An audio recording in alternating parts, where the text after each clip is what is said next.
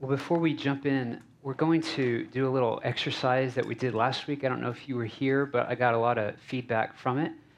And it's something that I do uh, kind of intuitively before I study the scriptures. And I realize that not everybody does it. And so I want to, one, do it now so that it'll help us in our time in the Word, but I also want to do it as a way to kind of model um, a very, very simple spiritual discipline for you that would be so powerful. So, what we're going to do is we have a prayer we're going to put on the screen, and um, we're going to pray it three times, really slowly together. You'll f- follow my lead and my cadence, and in between each time, we'll have a, a little bit of silence. Um, we do it th- i do it three times or at least three times not because god doesn't hear it the first time but because sometimes i feel like my heart and my skull is thick and i need several times for it to penetrate me not so that god hear it that makes sense so um, before we do that i want to uh, uh, encourage you to maybe um, uh, maybe close your eyes and take a big deep breath and to maybe exhale all of the stuff that easily entangles you.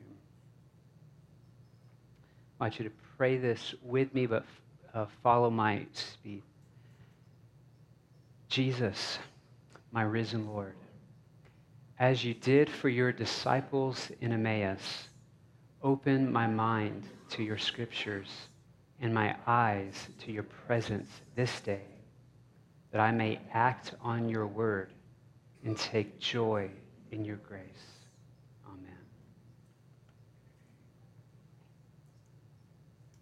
Jesus, my risen Lord, as you did for your disciples in Emmaus, open my mind to your scriptures and my eyes to your presence this day, that I may act on your word and take joy in your grace. Amen. One more time. Jesus, my risen Lord, as you did for your disciples in Emmaus, open my mind to your scriptures and my eyes to your presence this day, that I may act on your word and take joy in your grace. Amen. God, thank you for being here.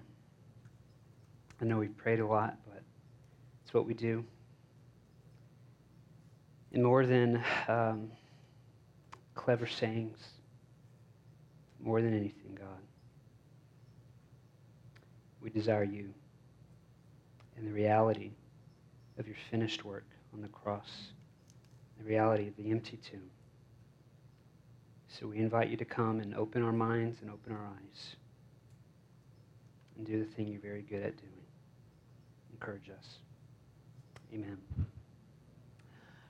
I grew up in church, and as a church kid, one of the things I learned, I don't know that it was ever said to me, like specifically, but I think I picked it up, was that to be a uh, mature and good Christian meant that you had to have it all together. And that you should, if you, if you do, uh, if you are on a medication or if you do go to counseling, you shouldn't tell anybody because that would make them think you're, you're less than or you're, you're, you know, whatever.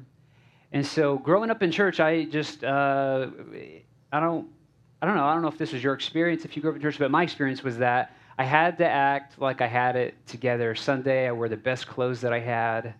Uh, you know, you always presented your best and did your best. And if somebody asked you how you're doing on Sunday morning, you're supposed to say, I'm fine, which is an acronym or something. And so, you know, you can figure that out on your own. Um, and I struggled with that internally because um, life isn't perfect and life throws you curveballs and there's, there's disappointments and heartbreaks and hope deferred and broken dreams and hurts and wounding and, and injuries and suffering and all kinds of, you know, you just live life and you, you have this stuff to deal with. But at church, you weren't allowed to talk about it. So um, I don't know if that's uh, true for you, but that was true for me.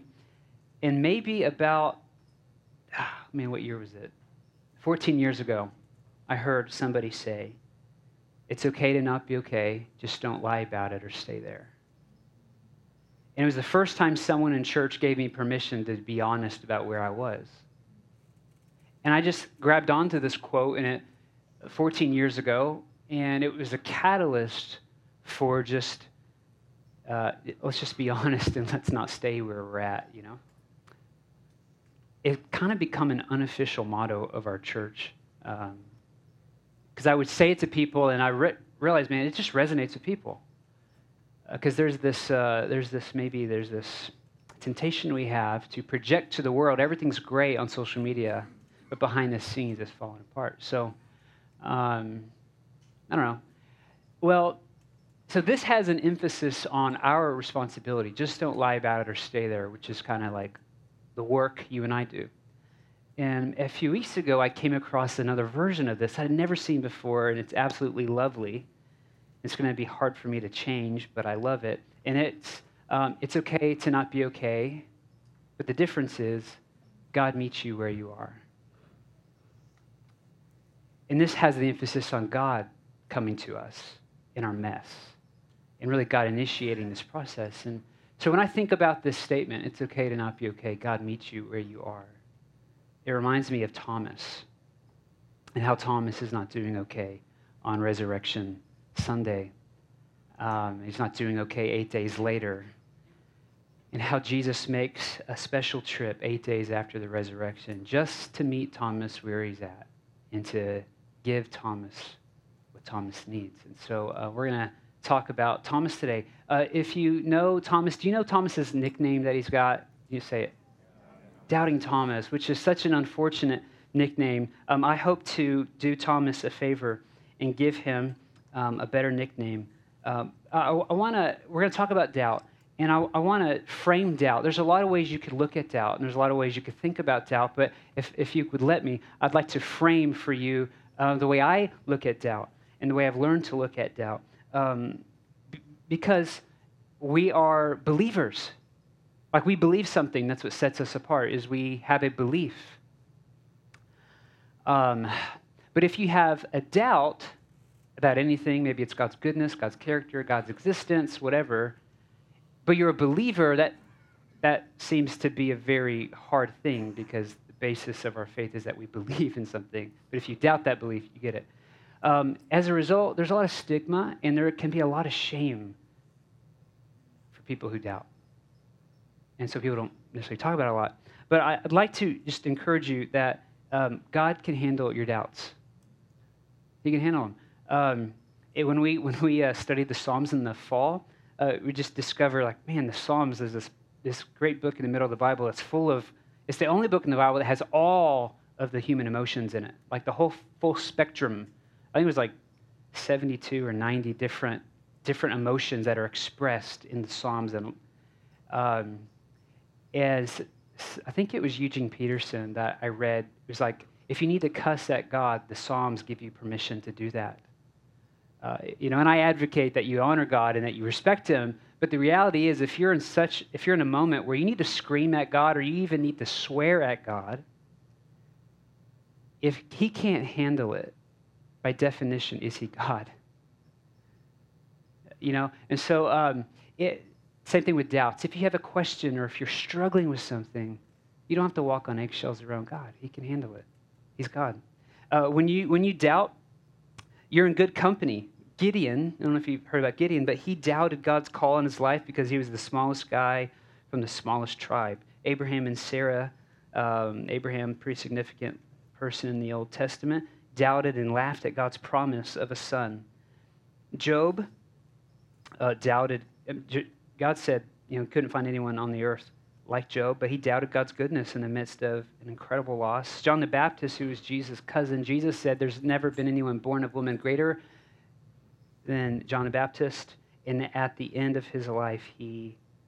Uh, you think about this John the Baptist baptized Jesus, heard the voice of God the Father, and saw the Spirit in the form of the dove. Like John the Baptist, probably like one of the only people who saw and experienced the Trinity like, like there he heard the Father, saw Jesus dripping wet, the Son, saw the Spirit in the form of the dove. Like I've never seen all three persons physically or heard them. John the Baptist did, and yet he sent messengers to Jesus asking if he was actually the Messiah. John the Baptist doubted. So when you doubt, you're in good company. Many of us have made the story of Thomas to be about uh, this intellectual or this skeptic or this critic, and that he's doubting. What we know about doubt is that doubt is a symptom. I would like for you to remember this the next time you doubt. Because uh, just as anger is a secondary emotion to alert us that something's wrong that we need to give our attention to, just like um, a check engine light in your car goes off to alert you that there's something under the hood you need to pay attention to, doubt is very similar to those. Doubt is the symptom of something else that's going on. And so when you doubt, or when you have a bout with doubt, don't get stuck in the questions let the questions point you to that there's something deep, deep, deep beneath the surface that God wants to speak to. Usually, doubt comes when something's wrong, when there's a loss, when there's a time of suffering, when there's an unexpected event, when your hope is deferred, when you have a broken heart or a broken dream, when life is crushing you, when life is kicking you in the teeth. It's usually those times that doubt comes. When I look back on my life following Christ, the greatest moments of breakthrough in health come from seasons of suffering and heartache and doubt. In those seasons, that you can feel like you're weak or that you're immature or that you're unhealthy. But it is those exact seasons that God uses to bring maturity and health and breakthrough. And so if you are here today listening later on and you're struggling with doubt or questions in whatever you know, whatever realm that is, okay? There's a lot of different versions of it. I just want to encourage you to say, hey, God's up to something. God's coming to you in this tough season. And the result is that you will be stronger and your faith will be stronger because of it. So um, let's go to John chapter 20. We'll start in verse 19. I believe that Thomas um, deeply loves Jesus. There's nothing um, there's no evidence the scriptures give us that he is this uh, intellectual, academic, scientific critic. Um, all the evidence we'd find in scripture is that he is one of the 12. He's deeply committed. He's not like Judas. He really, really, really loves Jesus. But um, I agree with the theologians who say that he's discouraged, he's depressed, and he's despairing. And as a result of his discouragement, his depression, and his despair, doubt has shown up on the scene. And I want you to focus not on Thomas necessarily, but I want you to focus on how our Lord comes to someone who's depressed and discouraged and despairing. We're going to start in verse 19 of John 20. This is the resurrection day. Previously, Jesus has appeared to Mary Magdalene in the garden. Then, last week, we looked in Luke 24 of how Jesus appears to his disciples on the road to Emmaus. And then now, that evening, this is still Resurrection Sunday, here's what Christ does. On the evening of that day, the first day of the week, the doors being locked where the disciples were for fear of the Jews, Jesus came and stood among them, and he said to them, This is his favorite greeting Peace be with you. He speaks peace to their fear. When he had said this, he showed them his hands and his side. Then the disciples were glad when they saw the Lord. They were inside, locked, afraid for their lives. Circumstances don't change, but when they see Jesus, their hearts change and they go from being sad and anxious and fearful to being glad just because they see Jesus. It's a great lesson there. Jesus said to them again, Peace be with you. As the Father has sent me, even so I am sending you. And when he had said this, he breathed on them and said to them, Receive the Holy Spirit. If you forgive the sins of any, they are forgiven them. And if you withhold forgiveness from any, it is withheld. This is John's version of the Great Commission. Now, that was on Resurrection Sunday. Now, verse 24 Thomas, one of the twelve, called the twin, was not with them when Jesus came. We don't know why. So the other disciples told him, We have seen the Lord. But he said to them, unless I see in his hands the mark of the nails. And more than that, he's like, for you, is good enough to see him, but me, I need more than that. I need more than visual evidence. I need to place my finger into the mark of the nails and place my hand into his side. Unless I do that, I will never believe. This is Thomas. Not because he's an intellectual or an academic and he needs empirical evidence, because he's brokenhearted that he just saw his rabbi wrongly executed by the government. This is just, you know, a day and a half later from the crucifixion. There's always um, a moment in these stories that makes me go, God, Jesus, that's why I love you. And it's here in verse 26. So that was Resurrection Sunday. Eight days later, his disciples were in sight again, and this time Thomas was with them. And although the doors were locked, Jesus came and stood among them and said, Peace be with you. Here, here's, here's the verse I love out of all this. Then he turned to Thomas. Remember, it's okay to not be okay. God meets you where you're at. The resurrected, the resurrected Lord knows where Thomas's heart is, and he knows what he said, and he knows what Thomas needs. And Jesus is the author and perfecter of the faith. And so the author and perfecter of Thomas's faith needs to show up and perfect the faith that is struggling with Thomas. And he makes another trip to the same room eight days later.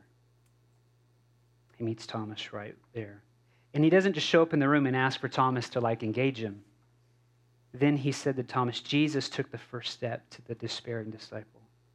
And he said, Put your finger here and see my hands, and put out your hand and place it in my side. Do not disbelieve, but believe. Verse 28 Thomas answered him. And if you're reading, let's say these the next five words together My Lord and my God. Exclamation point. That's the climax of John's gospel. It begins, uh, the whole point of John is to, is to teach people to believe in Jesus. And uh, I think it's in, uh, I forget the chapter, maybe it's chapter one or two of, of John, where uh, I think Philip brings Jesus to Nathanael under the tree, and Jesus tells Nathanael, Hey, I saw you under the tree. And Nathanael says, You are the Son of God. And previously, before that, John the Baptist says, This is the Son of God. And this kind of like, those are two early confessions in John's gospel. It's like pointing to Jesus, saying, You are that, right? But here, this is a completely different confession, and it's the greatest confession in John's gospel where Thomas, who's brokenhearted, sees this Jesus coming back for a second time, puts his hands on the wounds, and his confession is not you are the Son of God, but that's for me. My Lord, my God. You know, it's okay to not be okay. God meets you where, you where you're at. It's okay to not be okay, but don't just stay there. Grab hold of the finished work of Christ and put your hands there and go, That is mine. The nail scarred hands are mine. The, the, the, the side pierced is mine. My Lord, my God. Not just this thing for other people, not just this thing out here, but like He makes it personal. And there's this great little beatitude here. Jesus says to him, Have you believed because you have seen me? And this is for you. Blessed are those who have not seen and yet have believed.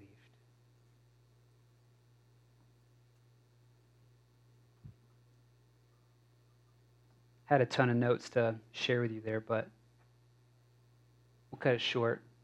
You're welcome. We'll put up this is the last. Okay, let's put up the application questions. We've been in worship, we've confessed, we've just read the scriptures. You don't need me to comment more on it. I just want to ask you some questions here for, for you to maybe recognize where, where Jesus may be meeting you. Do you need peace from Jesus? Several times in here, he says, Peace be with you.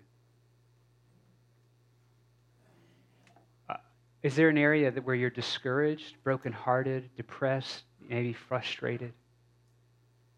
How is Jesus seeking to love you in your weakness? Here's a great little question. Have you fully received him as your Lord and God? Have you, you know, and it's kind of like a daily confession, just like today, Have you functionally, maybe you're a believer already, like, have you functionally said, My Lord, my God, yes? Not just in theory, but in practice, yes.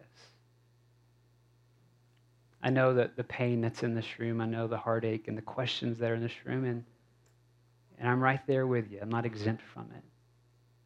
But really, the answer is meeting the risen Lord and just saying, You're mine, and I want you. Let's pray. Father, we say thank you for loving the world so much that you would send your only Son to meet us right where we're at. Jesus, we thank you for being that type of Lord that would make an extra trip to the same room with the same people for the one who's brokenhearted and wasn't there the first time. Holy Spirit, thank you for being present in this room and being really good at revealing the person and work of Jesus to us. We ask for your help. You know exactly where we need you in every domain of our life that we're struggling with. Lord, help us to be honest, to have the courage and boldness to just be honest, and to lay it before you. Just as Thomas was bold in saying, This is what I need. Lord, help us to be bold to say, This is what we need.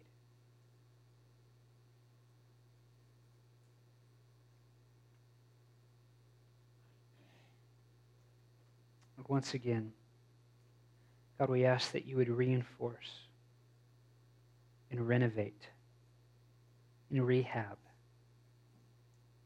the broken hearts and the broken minds that are here.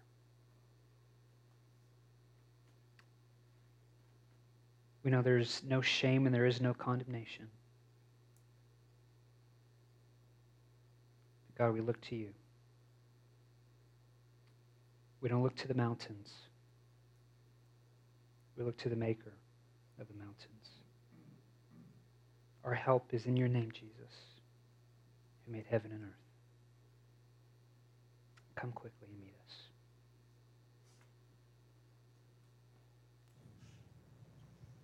Thank you for being faithful to your promise to inhabit the praises of your people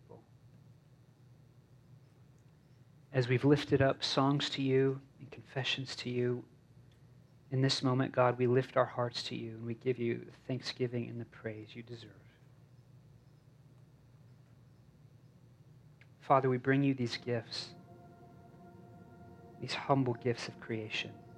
And we ask that you would sanctify them by your Spirit to be for us, your people, the body and blood of Jesus Christ our Lord.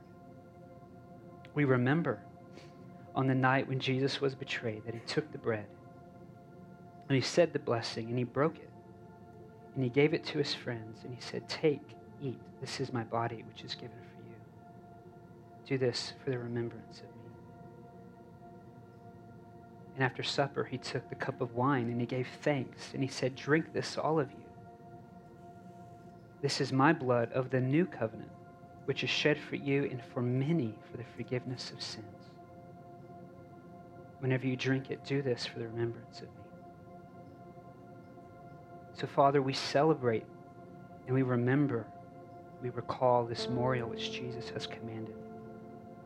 By means of this holy bread and cup, we show forth the sacrifice of his death and we proclaim his resurrection until he comes again. Gather us by this holy communion into one body in your Son, Jesus Christ and make us, your people, a living sacrifice of praise. Friends, let's pray as our Lord taught us to pray. Our Father, who art in heaven, hallowed be thy name. Thy kingdom come, thy will be done, on earth as it is in heaven. Give us this day our daily bread, and forgive us our trespasses as we forgive those who trespass against us. and lead us not into temptation, but deliver us from evil. For thine is the kingdom and the power and the glory forever and ever.